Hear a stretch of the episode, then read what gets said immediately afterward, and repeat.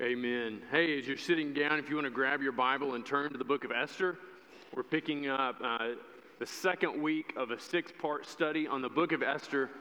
And so today we're going to be in verses 13 of chapter 1 through verse 18 of chapter 2. If you don't have a Bible, you can find one in the back of the pew in front of you. If you don't have one, we'd love for you to take that home with you, uh, be a gift from us to you. If you're not familiar with how to use the Bible, there's a table of contents at the front. It's going to let you know where the books are.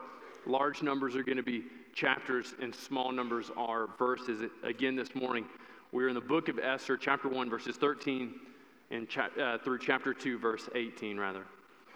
And so let us move through this at, at somewhat of an accelerated uh, pace.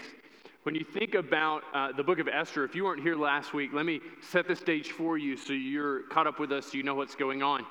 Uh, the book of Esther takes place uh, following the exile. So the exile happens. There's a king in Babylon, Nebuchadnezzar. He comes and grabs Judah. He takes them up to Babylon. They're held in captivity. And then the Persians come in and they uh, depose uh, Nebuchadnezzar's heir a man named Nabonidus, and he takes over, and Cyrus says, Look, I'm a different type of leader, go back. And so he utters this degree, uh, decree, and they're able to go back into the land. Well, when the book of Esther picks up, this is uh, Cyrus's grandson, Ahasuerus, uh, the son of Darius. And there are some Jews who've chosen not to go back into the land. They have stayed, they have remained in the place where they were held in exile. And the name of the city happens to be Susa, which today you can find it on the border pretty much of Iraq and Iran, although within the boundaries of the country of uh, Iran.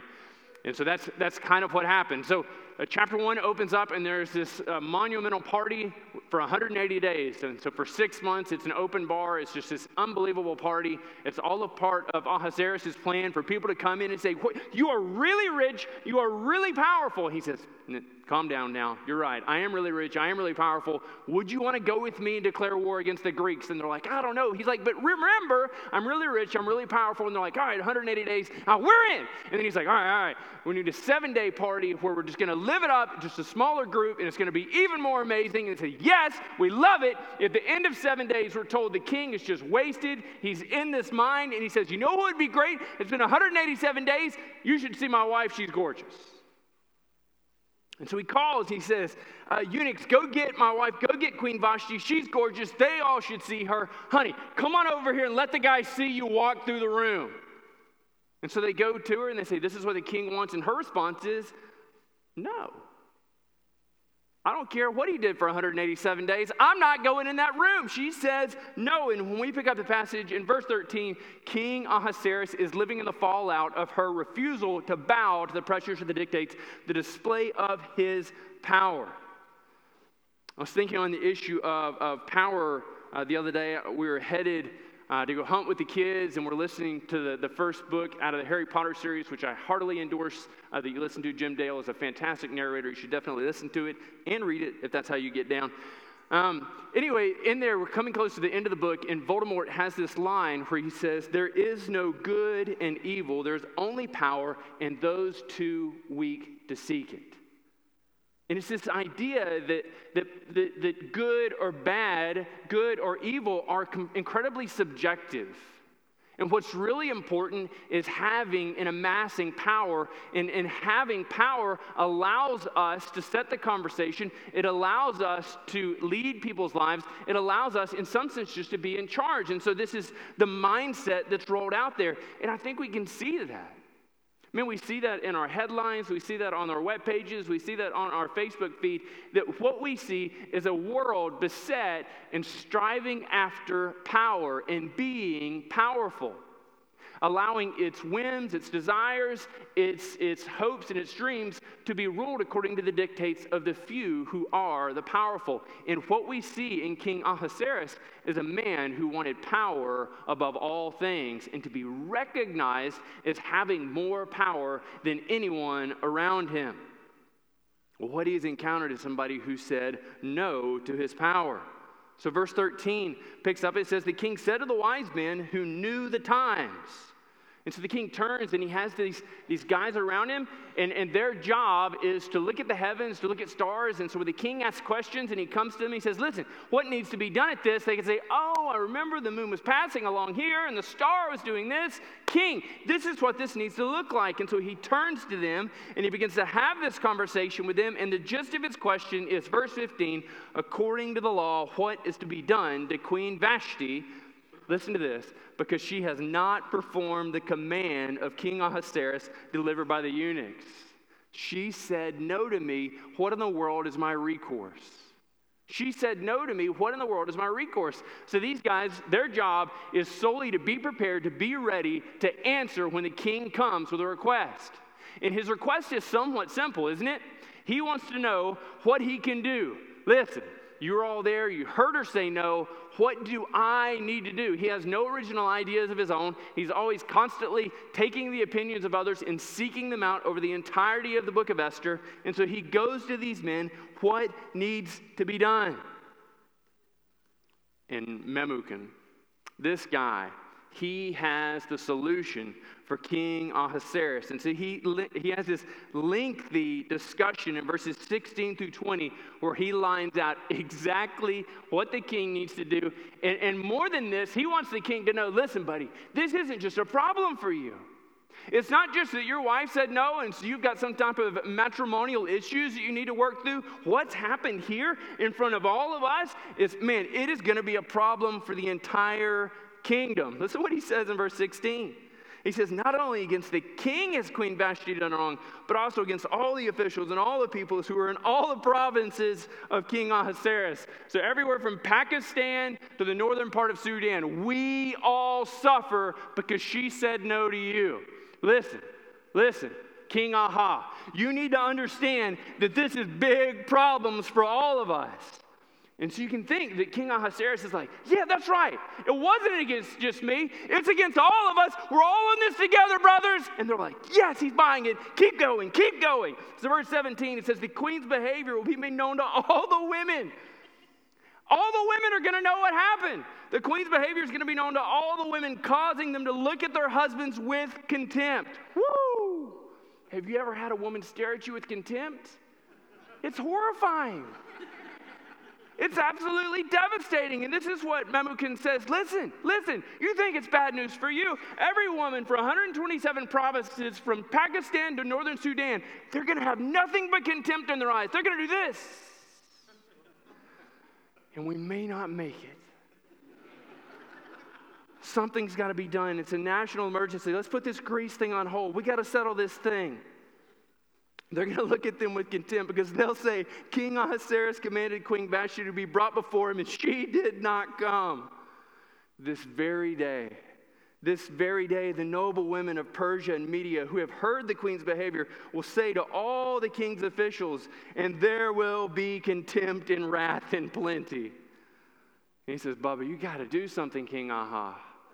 This needs to be a real aha moment. You need to come into this you need to solve this situation. So he says, he concocts this deal. He says, listen, if it pleases the king, if this sits good with you, buddy, we're all going to roll with it. If it sits good with the king, let a decree go out from you that we have a couple things we need to handle really quick. We're not going to call her Queen Vashti anymore. We're going to strip her of her title, and we're going to, buddy, we're going to find you a better queen. Whoever that is for you, she's going to be so much better. So let's just kick Vashti to the curb, settle that, and then if you could just write a letter Uh, just kind of addressing this and solving this for us so that there would be honor had for every husband, both high and low, through all the land. This is what we need to do. Throughout all the land, that women will give honor to their husbands, high and low alike. Now, what's the big issue? The big issue is that when people find out about this, women are going to begin to think, I can't say no to my husband. And so, what do they do to fix it? They tell everybody about it. These guys are not the brightest, they are not the sharpest, but they are definitely the most insecure. And so they send this letter, this decree to everyone, everywhere. And the king says, I like this. This is an aha moment. Let's go with that. And so he sent letters, verse 22, to all the royal provinces, to every province in its own script. So, this is a scene. You've got a room or rooms full of men who are like, no, what did he say? He says they have to honor. All right, I'm going to write it in this language. What are you writing? No, it's a different language. I can't read that. And so they're all writing in these different languages. And then they get this, this kind of early idea of the Pony Express. And so these guys jump on horses and they're riding and going just as fast as the wind. And somebody would come up and say, What are you carrying? You look like you're traveling with all haste. And they say, This is the most important message. It's got to get out. It's got to get out today. And they say, Why? What happened? They say, Whoo! Vashti said no. I'm sorry, what now? Like war? The Greeks are coming? No, no, it's not that. It's just your wife needs to honor you. Well, what do you mean? Why is this a big deal? Because the queen's wife didn't honor the king. Well, how am I supposed to do that? I'm not as powerful as the king. Not our problem. Not our problem. The hubris, the humility not found in this is so incredibly bewildering. The king's inability to, to suffer the negative response from his wife, to receive the no from his wife, led to a decree that went out over 127 provinces, untold amounts of money carrying this message in haste, asking every man in the entirety of his kingdom to do the very thing he was unable to do, to force his wife to do something. And so he sends this out, and all of this goes out. And so we can read the humor in here that the author of Esther clearly wants us to see oh man, as soon as people find out, it's going to be awful. Contempt and wrath all over the place. What are we going to do? Well, let's tell everybody that this is the way it really needs to be. Uh, all the while not telling them that the king has no new clothes.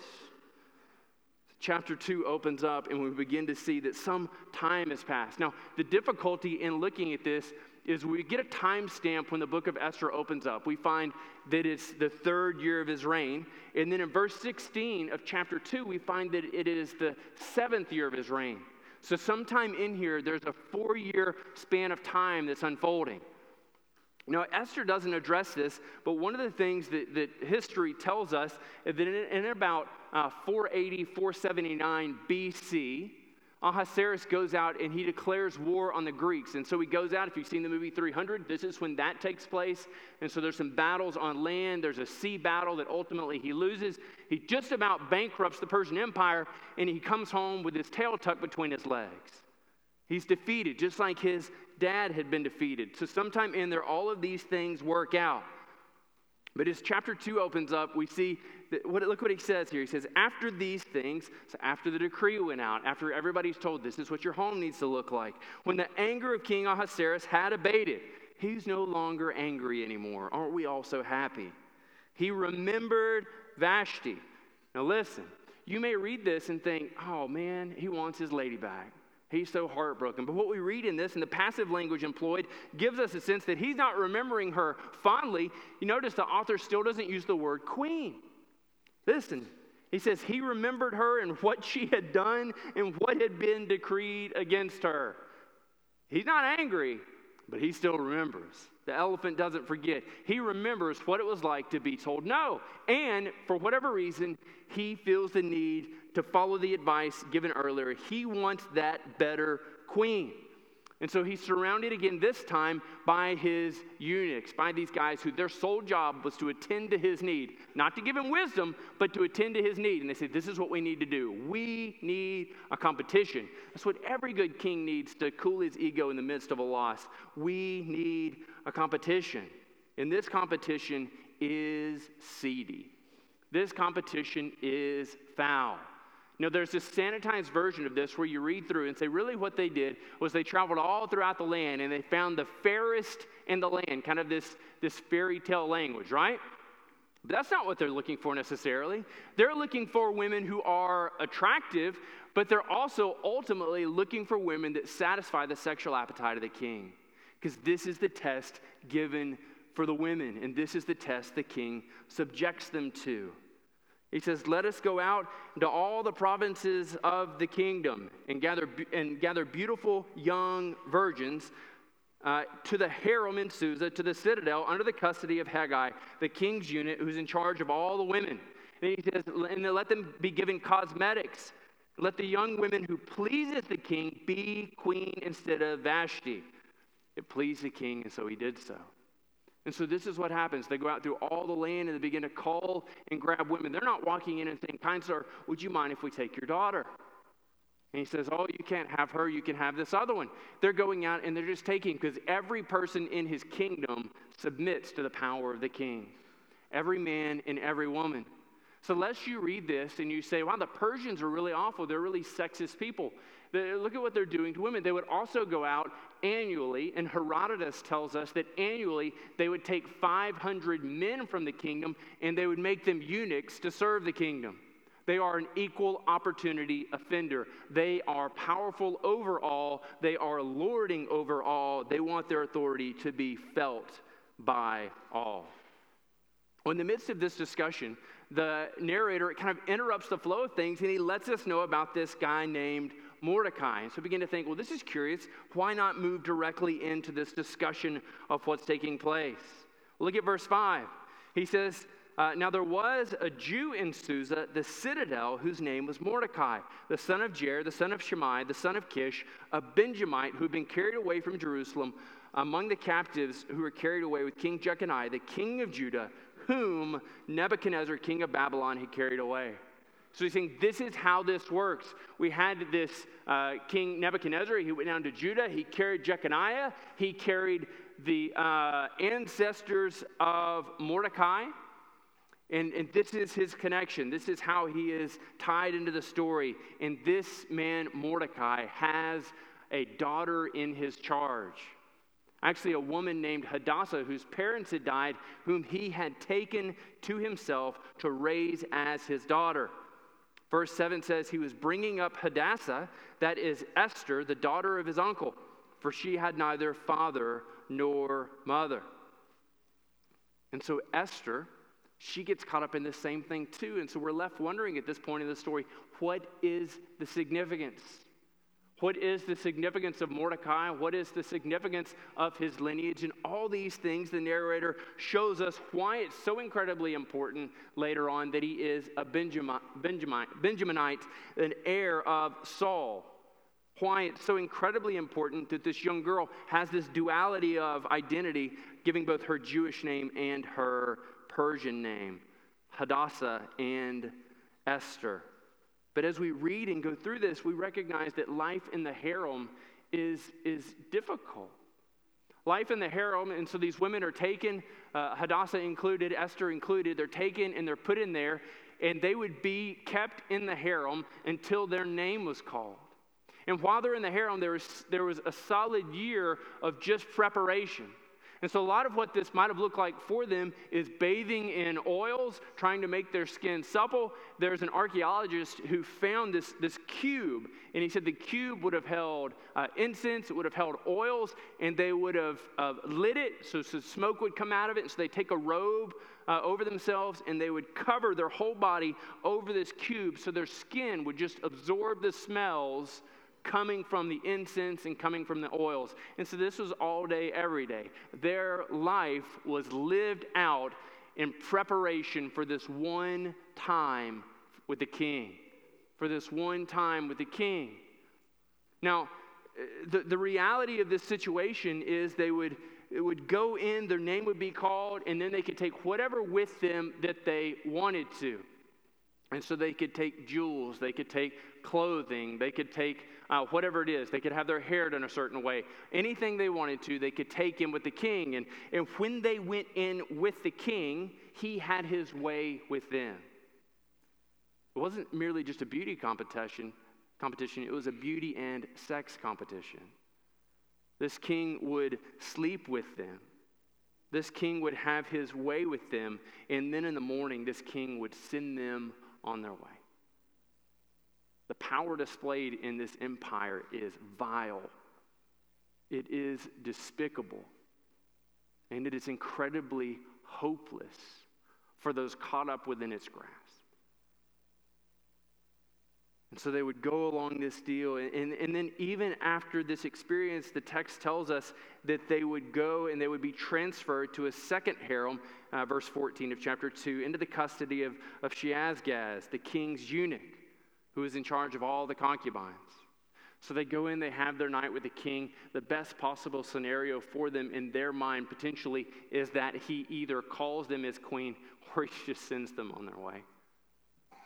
But as they're sent on their way, they're transferred not from this harem of preparation, but from this harem of perpetual keeping. They would be transferred to be a concubine, and they would live out the remainder of their days kept in the charge. Any children will become the property of the empire. They would have lower level jobs.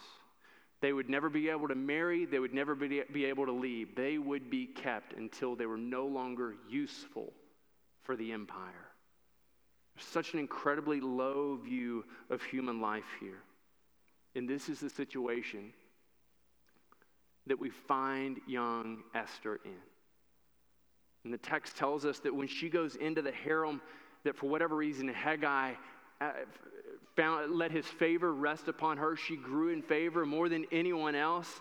And so he assigned women to care for her. He assigned helpers for her. They gave her the best of the cosmetics and, and cared for her. And so all these things are transpiring. And then what we find in this moment before she goes into the king, as she has kept her Jewishness secret, as she has kept her true identity secret, we're told once again that she has grown in favor there. And four years have transpired. So this king has been with somewhere between 400 and 1,000 different women. A different woman every night. And depending on when his, his attempted conquest of Greece is, somewhere between 400 and 1,000 women. And what hope does Esther have? She's just another face, she's just another person. And for whatever reason, the favor of God rests upon her. She goes to Hegai and she says, What should I take? He instructs her on what to take. She goes in, she is with the king, and listen what it tells us. Verse 17. The king loved Esther more than all the other women, and she won grace and favor in his sight more than all of the other virgins, so that he set the royal crown on her head and made her queen instead of Vashti. This is not a moment of love. This is not a moment where the king's heart became like the Grinch's heart and it grew 10 sizes. Finally, someone came who could satisfy his appetite. Finally, someone came that pleased him. And what he did was take a crown that had no power, that had no authority, and he put it on someone else's head. And this king was finally satisfied. His power had ruined hundreds of lives, and in his mind, his power was finally displayed on another who is beautiful, on another who was compliant, and ultimately on another who was better than Vashti. And when we think about this depiction of power and all that it portrays. And the king rejoices and he throws this wonderful feast. He gives people the day off. He grants forgiveness for their taxes and he heads again to another party. But when we think again about this display of power, it is the way of the world. Powerful people using others to satisfy their appetites, their basest needs, wants, and desires. So when we think about this, it has been some of our experience to suffer abuse at the hands of powerful people. Some of us, our personal narrative, our story is to have been a survivor of abuse perpetrated by somebody else. I mean, every time we talk about abuse or we talk about family issues, we make this plea. If you have suffered abuse and haven't spoken to someone, we would love to hear your story, to connect you with a counselor who could help you. If you are currently suffering and living in the middle of abuse and wondering, is it normal and is it okay? It is not okay. No one gets to abuse you and it to be okay. We want to help you be safe. We want to help uh, address the situation going on in your marriage, in your relationship. If you are an abuser and you are here today and the person you're abusing isn't here, let my quick word to, to, you be stop. My second word to you be get help from me or someone else. We are not a church or a people who tolerate and condone abuse. Esther is not written as a fairy tale of how a beautiful marriage grows out of abuse. That's not what's taking place here. We offer that word on abuse. But let's think quickly about power as we are concluding and what our response to power should be. What, do we, what does it look like for us to live righteously amidst the powerful? We don't look at Esther as an example for how to live today. Esther in chapter 2 and verse 7 said her name was Hadassah, her name was Esther. And then when we come to chapter 2 and verse 10, Mordecai tells her, You need to conceal your Jewishness. Don't let anyone know who you are. This is not a behavior, this is not a pattern of life that we want to emulate and model ourselves after. We want to live such a vibrant, full, beautiful display of Christianity so that when we suffer, we suffer uttering the name of Jesus. But within this, there is this desire that we just want to, oh, if I just kind of water down my Christianity, then, then maybe I could, could bring uh, relief to the midst of my suffering. I could bring relief to the midst of these things. And I wouldn't have to suffer if I just lived kind of this milk toast, quiet, obscure Christianity. This is not the role, this is not the path for a Christian. There's also this temptation to desire power this temptation that, that, that, if I had power, I would wield it well and I, and I would care for others well. The story of Esther is not written so we would walk into this narrative thinking, well, but if I had been king of Persia, I would do things differently. And to engender in you this desire as a Christian for power. So we ask the question of how do we respond to abuses of power? How do we respond to abuses of power? Well, as a citizen, as a citizen, I think one of the first things we do is we vote for people who we do not see, or we see evidence rather, that they would not be people easily prone to abuses of power. And this is difficult, right? This is insanely difficult, but, but I think it's an exercise we have to go through as citizens in a country where we pick our leaders or we play a role in picking our leaders. So we need to pick leaders based upon folks. If they remind you of King Ahasuerus, we say, whoo, we have an aha moment, and we say, no. We need to pick leaders who we do not th- uh, find to be likely as those who would abuse their power. What do we do in the midst of this? How do we respond to abuses of power? We vote. How, what do we do as a church? We bring in this idea of James 1:27, we care for those who are abused.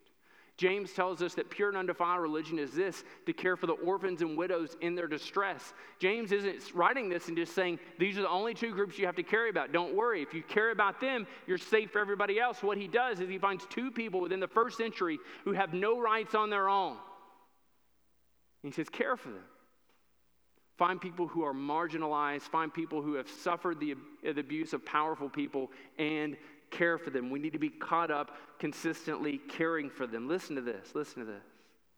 Sometimes we need to admit that our limited capacity to affect change, recognize that my involvement with something won't necessarily bring about the desired end, but, but, our obedience doesn't depend on the possibility of a righteous outcome.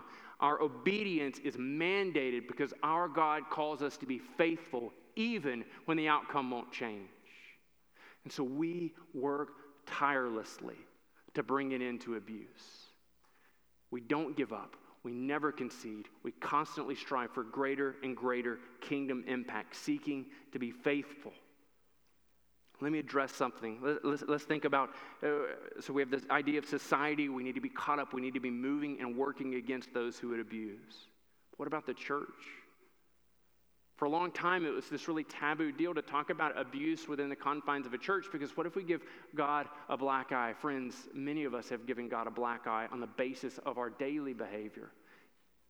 And we continue to give him a black eye and a bad name by not addressing abuse in the church. He is not embarrassed, he is hurt. This idea of abuse in the church, of clergy abuse. remember a number of years ago, I, I, said something uh, about a pastor, and, and, and the line was said to me, Oh, don't speak ill of the Lord's anointed. Well, this is a reference David said about Saul, not about pastors in the church, right? So let's be clear on that. I'm not king, and neither was this person I spoke out against. A king in his own mind, much like Ahasuerus. But I digress. Mean, abuse of a pastor or pastor abusing people by their personality and by their actions has no place, and they are invalidating their role as pastor. Frequently, Hebrews 13 and verse 17 is used because simply it just says, Obey your leaders. Not a ton of wiggle room there, right? But there's so much of a glorious backstory. Let me just read two places for you. This is a longer conversation. I'm sorry that we're going a little long.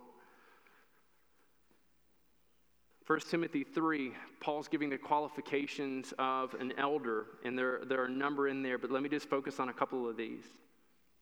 He says they need to be sober minded, self controlled, respectable, hospitable, able to teach, not a drunkard. Listen to this not violent but gentle, not quarrelsome, not a lover of money. Oftentimes, when you find pastors caught up in, in abuse of personality, constantly dictating and mandating how people need to be, and every time somebody is a detractor, what do they say? Your problem is a refusal to submit. It's not my problem, it's your problem. Do you read this? Do you see this? Do you see the heart of the pastor in this? Because what it seems to me is a direct Uh, invalidation of their ability to stand and be a pastor if they're going to abuse their sheep. They have no place in a pulpit. They have no place serving in a church if they're going to abuse the very people that God has entrusted to them to care for. You cannot care for the people you abuse.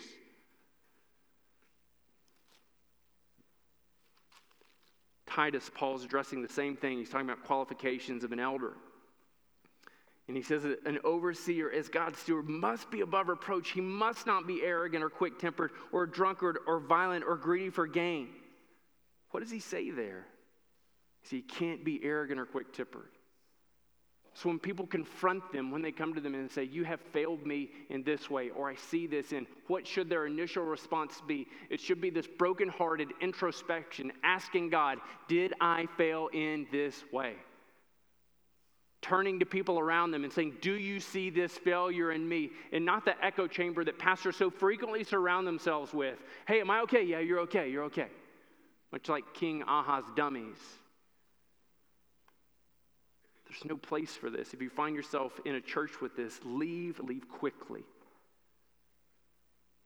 It's sad, man. This is the reality that we live in.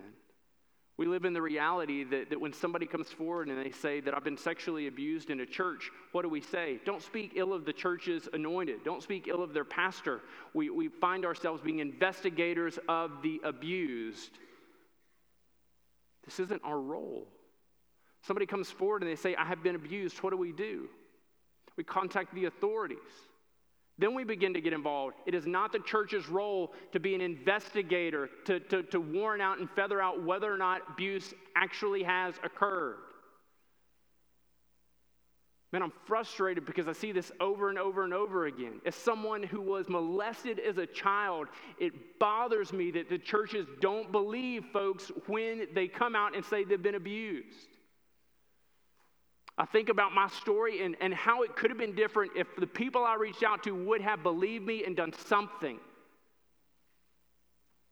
But frequently over the course of the church, people don't care. We want to be fake, we want to be pretty, we want to go through the motions. We must believe, we must act, we must be compassionate. We must not be those who seek to protect the church. God's doing that. Should we desire power? The church did really well in the first couple of, really the first century. It had zero power. They were terrified. They thought they were going to die. And the church flourished. Cozy to the Roman, Roman Empire, things begin to go well. Constantine, so on and so forth, begin to grow in power and influence and land and begin to have this, this kind of slippery slope that's not so great. But sometimes we're tempted to think that we need power. We need the ability to exercise this power. I want to hit two things and then we'll be done. I'm sorry. Paul writing in 2 Corinthians 12. 2 Corinthians 12, he's pleading, he's asking the Lord to help him with something that he's struggling with, and God's not taking it away from him. He says, My grace is sufficient for you, for my power is made perfect in weakness. Therefore, I'll boast all the more gladly about my weakness, so that the power of Christ may rest upon me. It seems that weakness is not a liability, weakness is a blessing. Weakness makes us needful. Weakness makes us recognize the need for God's grace at work in our lives. Weakness is what we need. Jesus, when he was being tempted by Satan, Satan took him out in all these various temptations after he had fasted. He took him out to the highest point and he said, Do you see all this land? Do you see all this before you? I'll give it all to you if you bow down and worship me, thinking Jesus would be tempted to taking power for himself. But he rebuked Satan. Power is not the way. Jesus shows us the way in Philippians 2. Philippians 2 Speaking of Jesus, he says, Who, though in the form of God, did not count equality with God a thing to be grasped, but emptied himself. Jesus had all power and all majesty, and he released it. He could have ruled and he could have reigned as king here on earth, and he released it. He took the form of a servant, being born in the likeness of man, being born in human form. He humbled himself by becoming obedient to the point of death, even death on a cross. This is what it looks like for us to be exiles in the land, not to be powerful. We speak against abuses of power, but we are weak. He and He alone is strong. He and He alone is powerful. And He and He alone deserves to rule. Amen. Let me pray for us.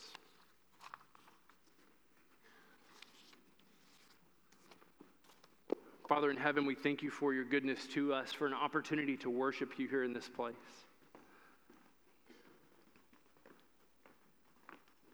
God, I pray that you would forgive us for our attempts to seize power for ourselves.